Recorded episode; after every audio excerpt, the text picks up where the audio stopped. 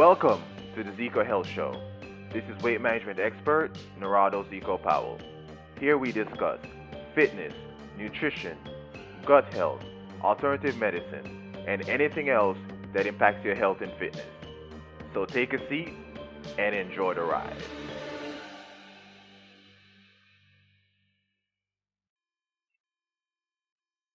So, welcome to another episode of the Zeco Health Show. I'm glad you're joining me today because today I'm going to talk about cardio, specifically jogging versus walking. Because I come across many people who struggle to lose weight, even though they may do a lot of jogging or walking or both. To top it off, I do see like when I'm on Instagram or you know, um, post some trainers who may say, oh, walking is better. Some might say jogging is better. So I want to I want to clear that up for everybody so we understand exactly the benefits that they give and what may work for you. And at the end of this episode, I'm to give you some power pack personal suggestions so you can know how to implement these in your actual weight loss or weight management process. But as always, before I begin this episode, I want to tell you about the inspiration behind the Zeco Health Show. If you've been listening to me for a while, you know that I grew up with really bad asthma and really bad allergies.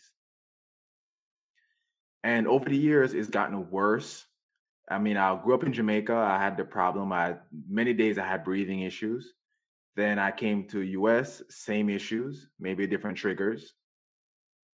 But my allergies were tied into my asthma because I've been, I guess you say, semi fit most of my life.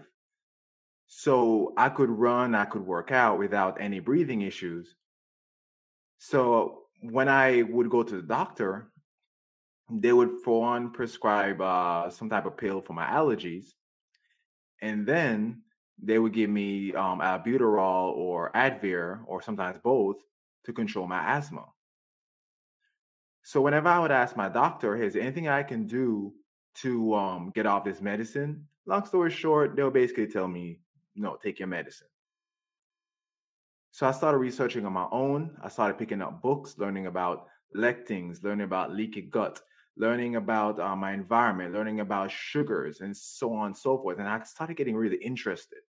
So that's when I really became a fan of podcasts. And that's where I really started to learn as my favorite podcasters would bring on guests and I would pick up their books and learn more or go to their website and just study. And over time, my breathing got better. My gut environment got better. Right now, I don't even have allergy issues. I would, I guess you would say, I mean, I've gone through, I would say the last two years of um, allergy season didn't even realize it was allergy season. Now, coming from where I was, where I would get dizzy when the pollen count was too high, I had to go home. And then from the my gut responding to the pollen count, my body would respond, creating mucus, would make it hard for me to breathe. So by learning about the health of my gut and learning not to have my body trigger itself, those things are so important and so vital in me overcoming my issues.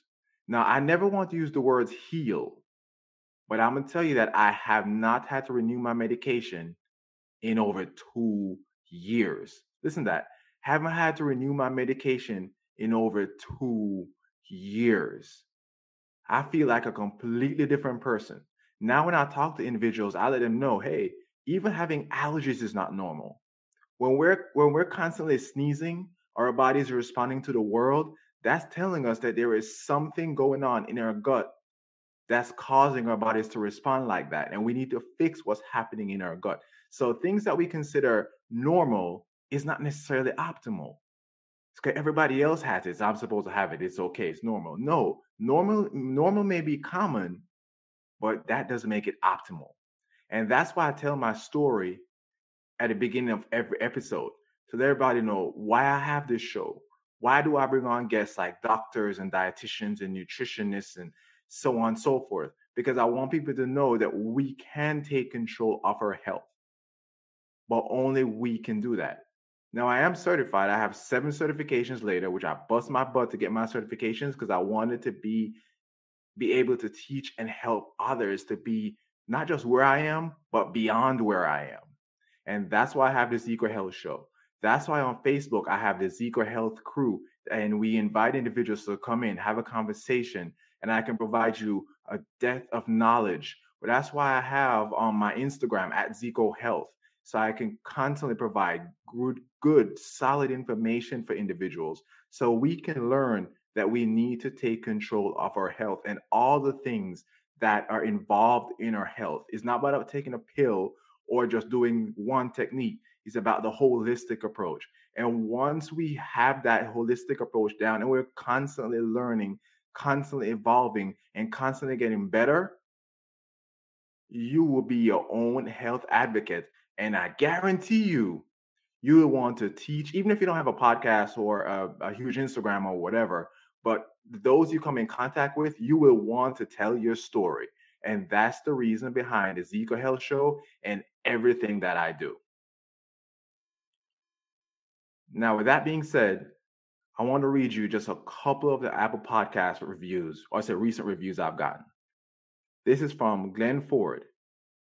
Every speaker is uh is well informed. That is title. He says every guest is so knowledgeable about their perspective. I'm sorry. every guest is so knowledgeable about their respective topics, and they break down what they've been talking about so well. Again, thanks so much for being awesome and an asset to all the lives you touch. Um, Glenn Ford, that means so much to me. Thank you so much, God. This is why I do it I want to help others to be the best version of themselves. That's the only review I'm going to read in this one or in this episode because it tops off everything that I just said. And if you get good quality content out of this or any episode, go to Apple, give me five stars, leave a comment, and let the world know that this show is transformational and awesome. Now, with that being said, let's get into the episode. Cardio has become an interestingly complicated topic. Traditionally, we were taught to do a ton of cardio, to where now many trainers barely recommend cardio. But I'm here to tell you cardio has many benefits for health and weight loss. And here I'm going to break down two of the benefits or two of these types of cardios and the benefits that they have. And also mention, like as I always do, some interesting studies and leave you with a powerful recommendation at the end. And as I always do, I'm gonna break this puppy down into sections. So let's start with our good friend jogging. I don't I don't have any facts to say it's the oldest um, form of cardio, but I'm pretty sure it's up there. Um, see, this traditional type of workout is what we really think about when we want to lose weight. So I'll say it's the most common type of cardio we really think of. But just like anything else, there are downfalls and there are benefits. So of course, we're going to start with the benefits insulin sensitivity. Now, this is important for anyone who's type 2 diabetic or pre diabetic. See, according to an uh, article on Healthline, it has positive effects on insulin resistance. So, how so? Jogging promotes the use of carbohydrates as fuel, meaning that when you eat carbs, it promotes your body using it the way it's supposed to, not storing it as extra body fat. So, by training your body to use carbs properly, you can then improve insulin sensitivity. And if you haven't yet, I released an episode, I think about three weeks ago. It's in the history. You go to my episodes, and it's on um, metabolic flexibility and using different nutrients. So, if you want to understand how to really burn fat going forward, even as you age, learn to make your metabolism more flexible, meaning it can burn different types of nutrients accordingly, mainly fat, carbs, and protein. So go back and check that episode out because it has ton of good benefits. Another benefit of um, jogging, it can help you cope with stress. I actually, when I jog, I actually don't jog for weight loss. I jog to clear my mind. Addition, in addition to this, it helps with proper breathing, right? So when you jog and when you know how to jog properly, you can learn how to breathe properly to improve your performance. You need to learn to control your breath and don't lock your core. And I want to make sure I stress that because I've heard a lot of times when I first started jogging, I've heard different advice say, you know, even from quote unquote trainers, lock your core. You don't want to do that because if you lock your core, it hinders proper breathing. So by jogging, breathing with your diaphragm, and not locking your core, it teaches you to breathe properly and use oxygen appropriately. It can also improve your immune system. Here comes my first PubMed study. It's a research that explains that jogging can actually strengthen your immune system. It goes on to explain that moderate exercise like jogging actually it strengthens your body's response to illness. I want to stop here to explain that the reason why is that it's not as strenuous as let's say um, high intensity workouts, which are also good. And eventually I have an episode on high intensity workouts. But it doesn't put as much stress and strain on your body. Um, now, the benefits of jogging can then extend to short term illnesses like upper respiratory tract infections and long term illnesses like diabetes that we talked about before. But even with so, when I, earlier I talked about um, jogging and lost my train of thought there. But yeah, I was talking about jogging and breathing. So that means that it can also help with COPD and breathing issues, which is what I talk about upper respiratory issues, right? And if you have asthma, depending on the type of asthma that you're prone to, that can also help there as well. And especially when you combine it with proper breathing techniques, that's when you're really seeing a benefit. But again, it depends on the type of issue that you may have. Jogging didn't help me and my asthma issues because it wasn't related to exercise. It was related to my gut. So I had to fix that issue.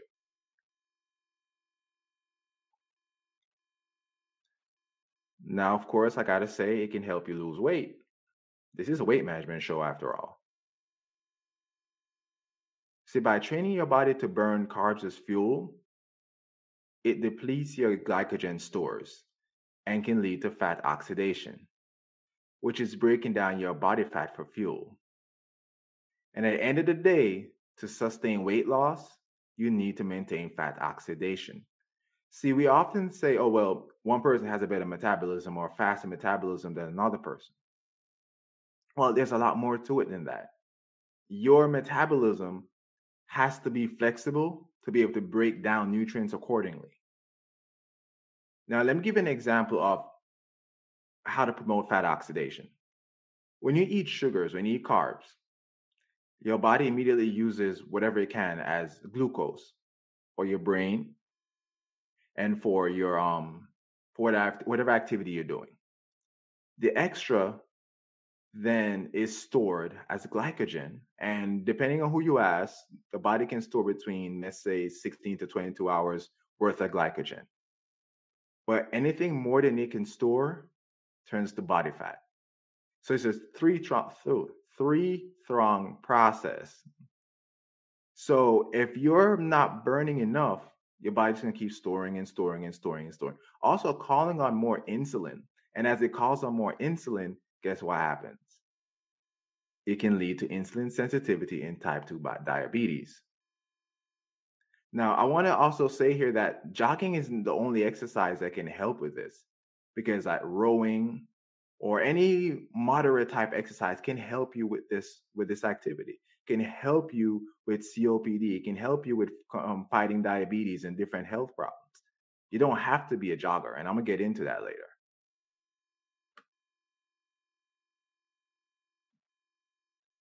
There are other benefits too that honestly, if I should keep talking about jogging or moderate exercise, this episode could go on forever. But yes,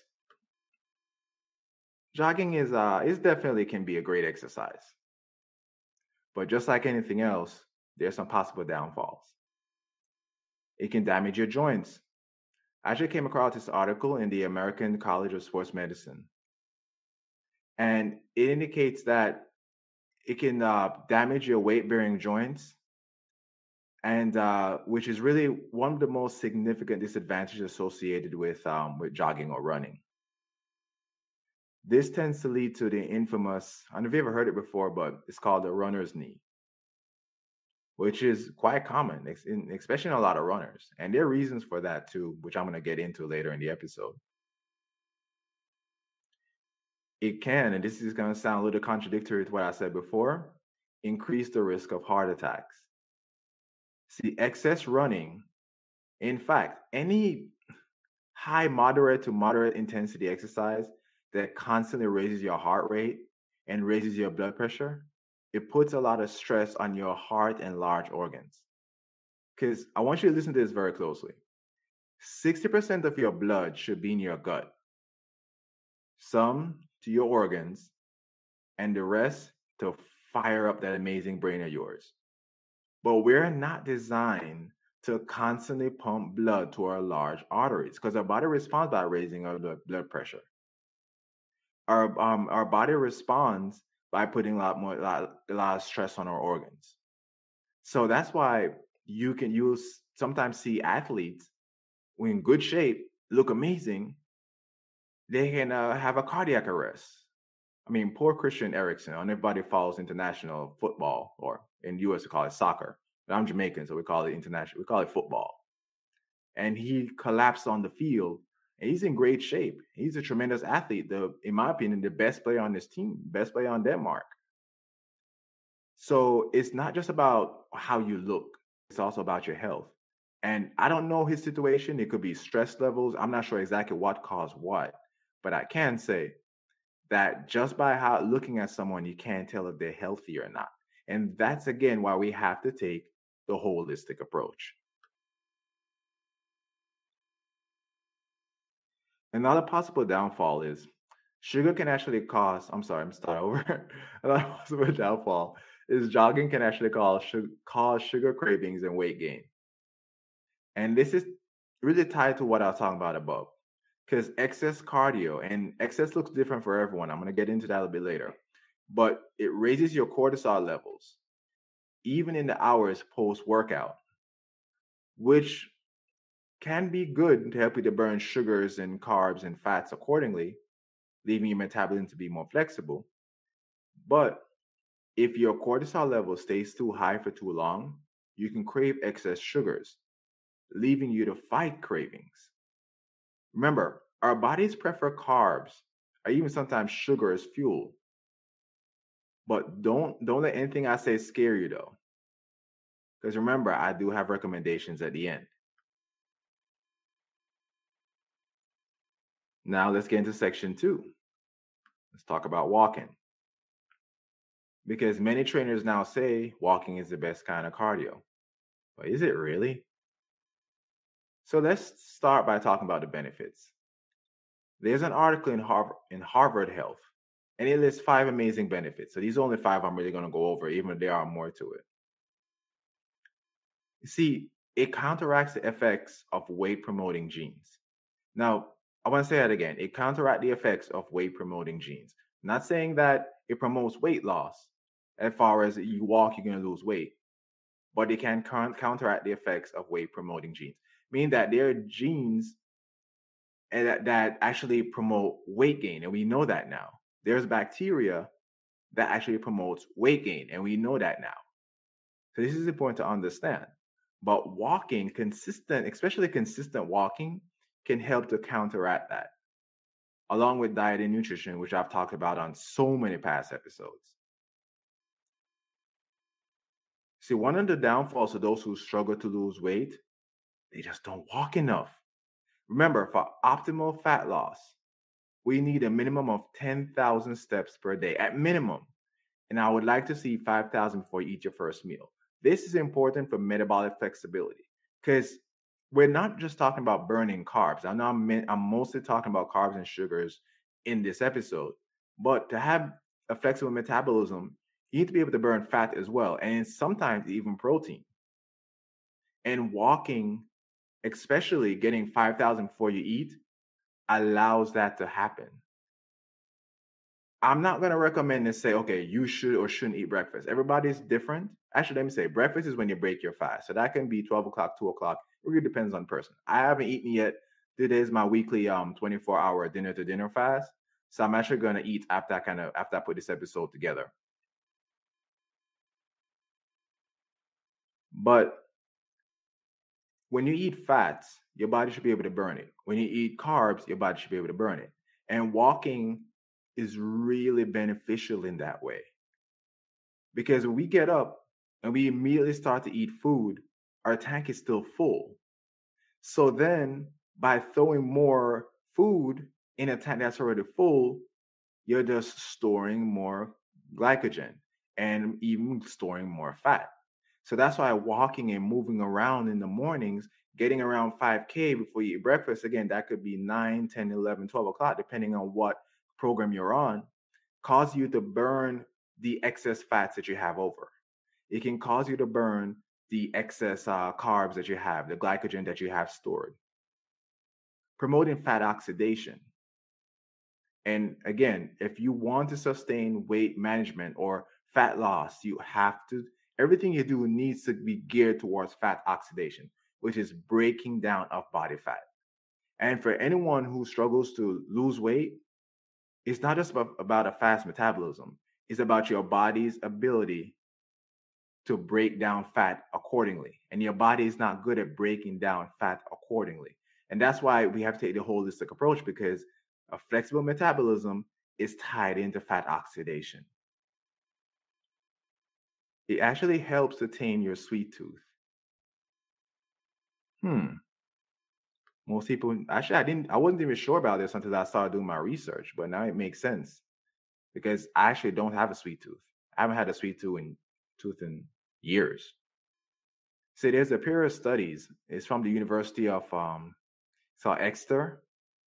Found that a 50 minute walk can curb cravings for chocolate and even reduce the amount of chocolate you eat in stressful situations.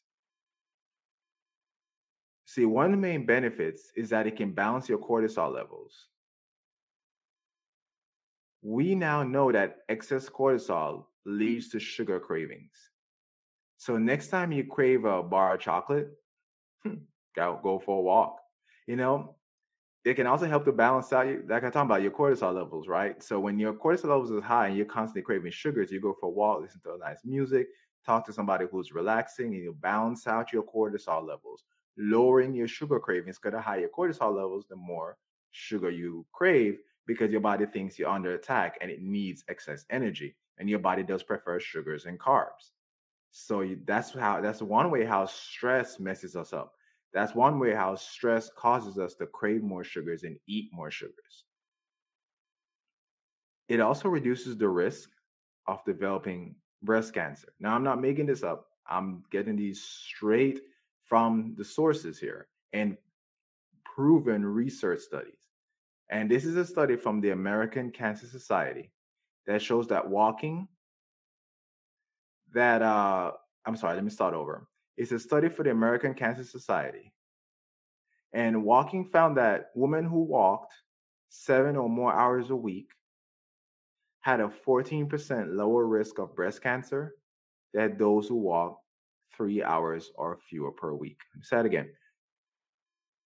Women who walk seven or more hours a week had a 14% lower risk of developing breast cancer than those who walk three or fewer hours per week. Now, we know how prevalent breast cancer is, cancer in general. And we always, you know, we have October breast cancer. This month, we all wear pink, which is great. I wear pink for most of the month. I actually have pink sneakers that I only wear in the month of October every year. But it's and it's good to have recognition. It's good to donate money. It's good to have support. But we have to do things that can also help us. Is you know, it's we are our own, we're our own, I should say our best health advocates. Nobody's going to take care of us the way we're going to take care of ourselves.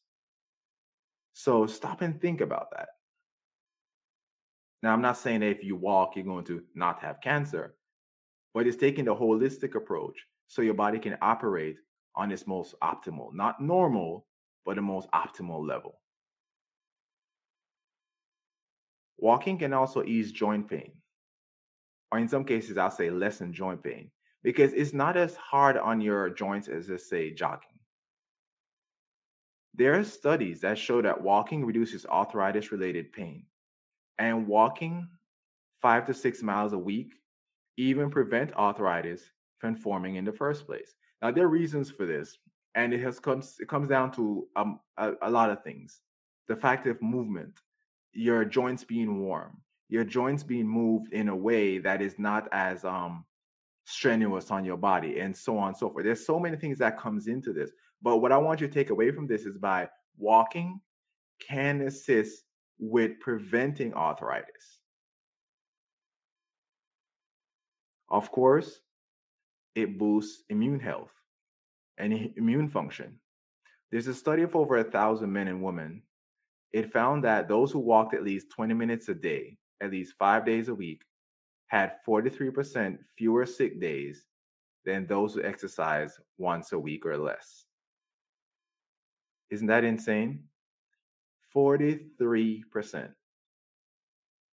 So, walking can help to boost immunity.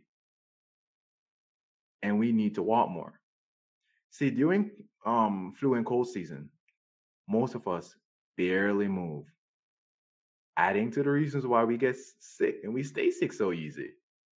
Aside from not getting no vitamin D and everything else and eating a lot more sugary foods, the list goes on and on. But walking can be great for your body. I personally take between 10 to 12,000 steps most days. Anybody that knows and who listens to my podcast knows that. And if I'm feeling froggy, I may even get over 15,000. And so the days that I fast, I do my 24 hour, I should say, dinner to dinner fast. So just to give you a timeline, right now it's 5:30 on uh, Thursday. The last time I ate was seven o'clock on Wednesday, and I try to get 10,000 steps before I eat. So within my fasting window, I try to get at least 10,000 steps. Because fats, walking promotes so many good things for your body. And I just gave you a list, and I can continue on with this episode forever, but I just want to give you a highlight of some of the things to look for. But like everything else, nothing is perfect, right? So let me give you the flip side, the possible downfalls. This goes without saying, doesn't burn as many calories as jogging. Walking can be a great exercise, but there are times when you need to turn up the oven, right? Burn more energy to promote fat oxidation. So, depending on your fitness level, you can walk for miles but never reach the cardio zone, which when you're walking, it's hard to really, even, even with brisk walking, it's it can be difficult to get into the cardio zone. And hitting the cardio zone at least a couple times per week is great for sustainable weight loss. And I'm again, I'm gonna get into that a little bit later towards the end not as much after cardio burn, which comes back to the fact that you didn't really hit the cardio zone. So that means that you may not get as much post workout energy burn as, let's say, jogging. That's why you can't just walk in the morning to say, I'm done. You have to constantly walk throughout the day to sustain fat loss and continue burning fats and carbs as needed for energy. You have to keep moving. A body in motion stays in motion, and a metabolism in motion stays in motion. You can't ramp it up in the mornings and then leave it the rest of the day and think you're going to be fine. That's not how it works. Now, walking can also be too strenuous. This is, this is vital if you have like, achy joints. In fact, when you're constantly striking the floor, you can damage your joints, which leads to knee pain. I've never actually heard this term used, but I'm gonna I'm gonna use it. I can pat I can patent it. Walker's knee. Now that we know these things, I'm to get into the part that everybody wants to hear. Which one works best and how to implement. I don't think most people, especially if you've been listening to me for a while, are going to be surprised at my answer. It really depends. It's really best to have a combination of each. But this is only if you can. If you're new to fitness, it's better to start off with brisk walking. I say brisk walking three to four days a week for about 30 minutes. But remember, keep walking throughout the day. And metabolism in motion stays in motion. See, my personal rule, I do not sit for more than an hour each time, even if I'm working working around the desk. Every hour I get up for five minutes, even that means taking a lap around for maybe about 30, 60 seconds. This is great for your joints and great for your metabolism. As your fitness level increases, then you can start to move to two days where you walk, two days where you do a walk, run, or a jog. This is great for your cardio health, and you're beginning to experience the benefits of both. So you didn't just start jogging out of nowhere. Your body is now, and, and, and you didn't start, I guess to say, just putting excess stress on your body. Your body is now starting to adjust to, okay, I'm walking and my cardio health is getting better. I'm breathing better. And doing walking, you can also practice your breathing, just like in jogging. But, but the other two days, now you're doing a walk jog or a walk run. That can be really beneficial. Now, from there, you can get to an area where you have two jogging days and two walking days. Right, this is important because now you're making a transition. Your cardio health is getting better. You're feeling better. You're like, you know what? I'm gonna have two days where I walk, two days where I jog to improve your cardio health. And your jogging days can say, say it's uh, two miles or, if possible, three miles. Do a short 5K or something. But you want to throw in your walking days because you don't want to you don't want to have jogging days consistently because you're putting all the excess pressure on your joints. And also, you may it may lead you to eat more food unnecessarily post workout. So you want to have two days. Let's say you have um you alternate them, however, jog, walk, jog, walk, however, or since there's seven days in a week, you can you know just kind of spread them out and have like a, a day or two in the middle. But you want to have something like that. It's going to be best for you. And you because and then also you don't want to put too much pressure on your joints, right? And the days that you walk, you can practice your breathing for the days that you jog. And depending on how much you, I say, run, jog, I recommend you get a book to learn proper form because that will make it easier on your legs, easier on your quads, easier on your knees.